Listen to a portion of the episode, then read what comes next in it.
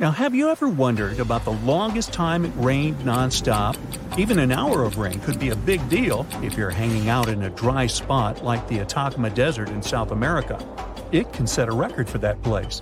But in super rainy spots like the Amazon rainforest, having 40 days of rain in a row might not even turn heads.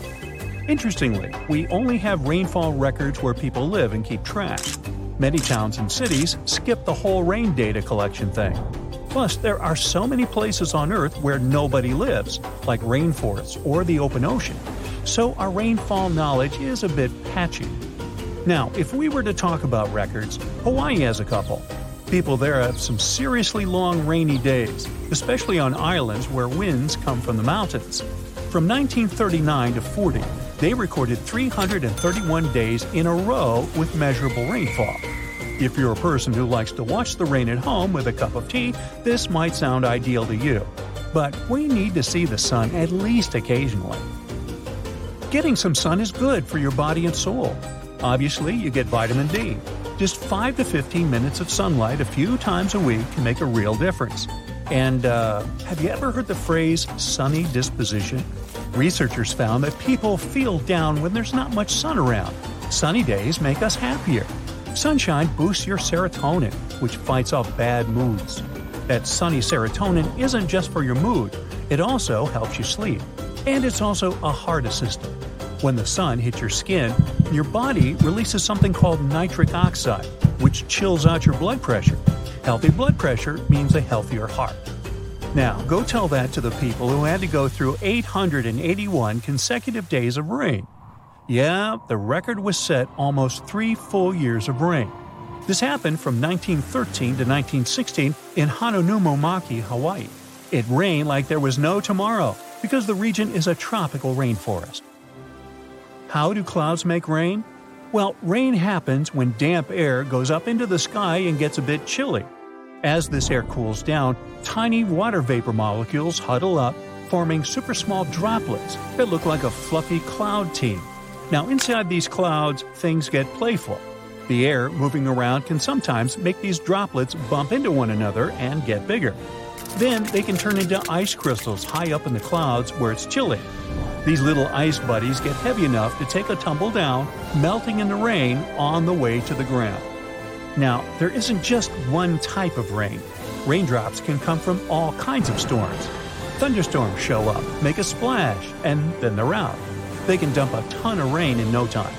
Other storms, like winter storms, are more laid back. They stick around for days and dish out gentle rain or even snow if it's cold enough. Usually, the weather switches between moods. It's nature's way of balancing things out. After stormy weather, the sun comes out, the air dries up, and we get to enjoy some clear skies. But things can get interesting if you're in a place with mountains near the ocean. When moist air hits the mountains, it's forced to climb over them, creating rainfall lasting sometimes for weeks. What if I told you there was a time on Earth when rain fell continuously for 2 million years and completely reshaped the planet's destiny? At the end of the Permian era, around 234 million years ago, I wasn't around then, but I read about it, the Triassic period began, marked by the onset of an extended period of rainfall. This phenomenon is now called the Carnian pluvial event. Well, that's what they decided to call it. Recent studies, supported by evidence, suggest that it didn't reshape the planet in that sense, and that it was triggered by coal combustion. The rain wasn't continuous either. So we just debunked a myth here. Woohoo! Next, we have columnar jointing. This is the fancy term for groove patterns that form in lava flows, sills, dikes, and other rocky stuff. These lava creations come in all shapes and sizes. Most are seen as straight, parallel columns. Some have curves and varying widths. They can be as high as 1,181 inches. I'll save you the math, it's roughly 98 feet. The columns are formed by pressure and the cooling process.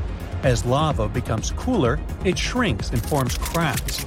Once a crack starts, the lava moves around. These cracks expand to the surface of the flow.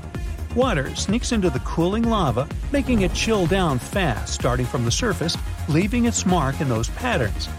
Devil's Postpile in California is a must visit place if you want to see columnar jointing. But hey, they're found all around the world.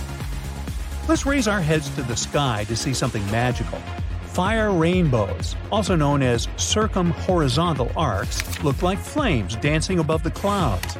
To see these eye catching arcs, you need a special cloud type called cirrus clouds and the sun at least 58 degrees high in the sky. It's a VIP collaboration between sunlight and clouds. Let's break it down further. Take London, for instance. It's around 51 degrees north. Now, sorry, Londoners, no fire rainbows for you. Now we move to deep waters to see underwater crop circles. These are giant circular patterns found in 1995 near the shores of southern Japan. Locals were baffled they dubbed them mystery circles, as if the ocean had a secret talent for sand art. The mystery was solved in 2011.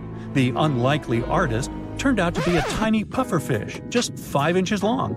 The researchers found out that males were on a mission, spending a solid 7 to 9 days building their circles by swimming in and out and using their fins to carve valleys into the sandy floor.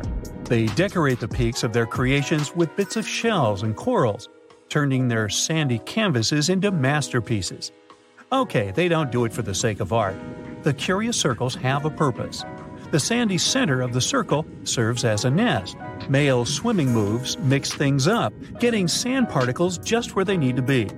When a lady pufferfish swims by, the male twirls and dances, swirling sand around.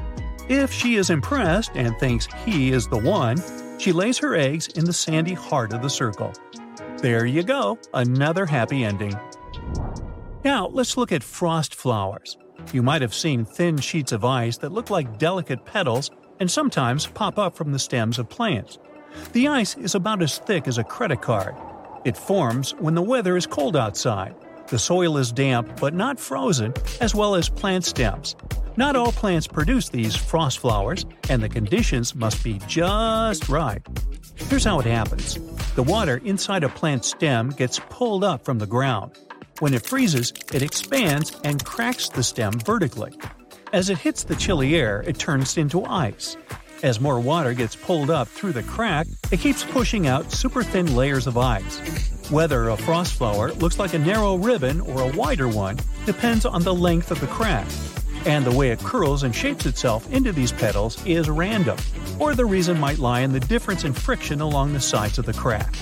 These frost flowers are unique and delicate, and they don't last long. They melt or just disappear quickly.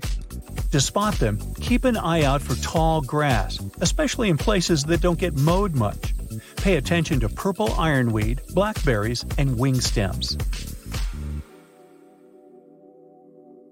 That's it for today. So hey, if you pacified your curiosity, then give the video a like and share it with your friends. Or if you want more, just click on these videos and stay on the bright side.